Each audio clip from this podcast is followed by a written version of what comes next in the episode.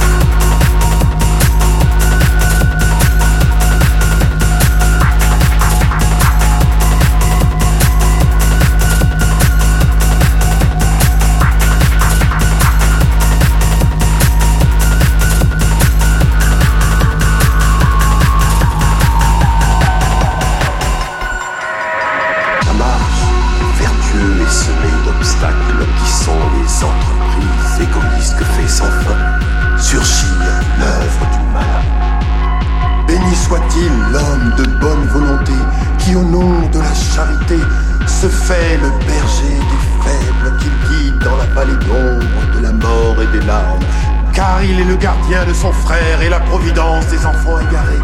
J'abattrai alors le bras d'une terrible colère, d'une vengeance furieuse et effrayante sur les hordes impies qui pourchassent et réduisent à néant les brebis de Dieu.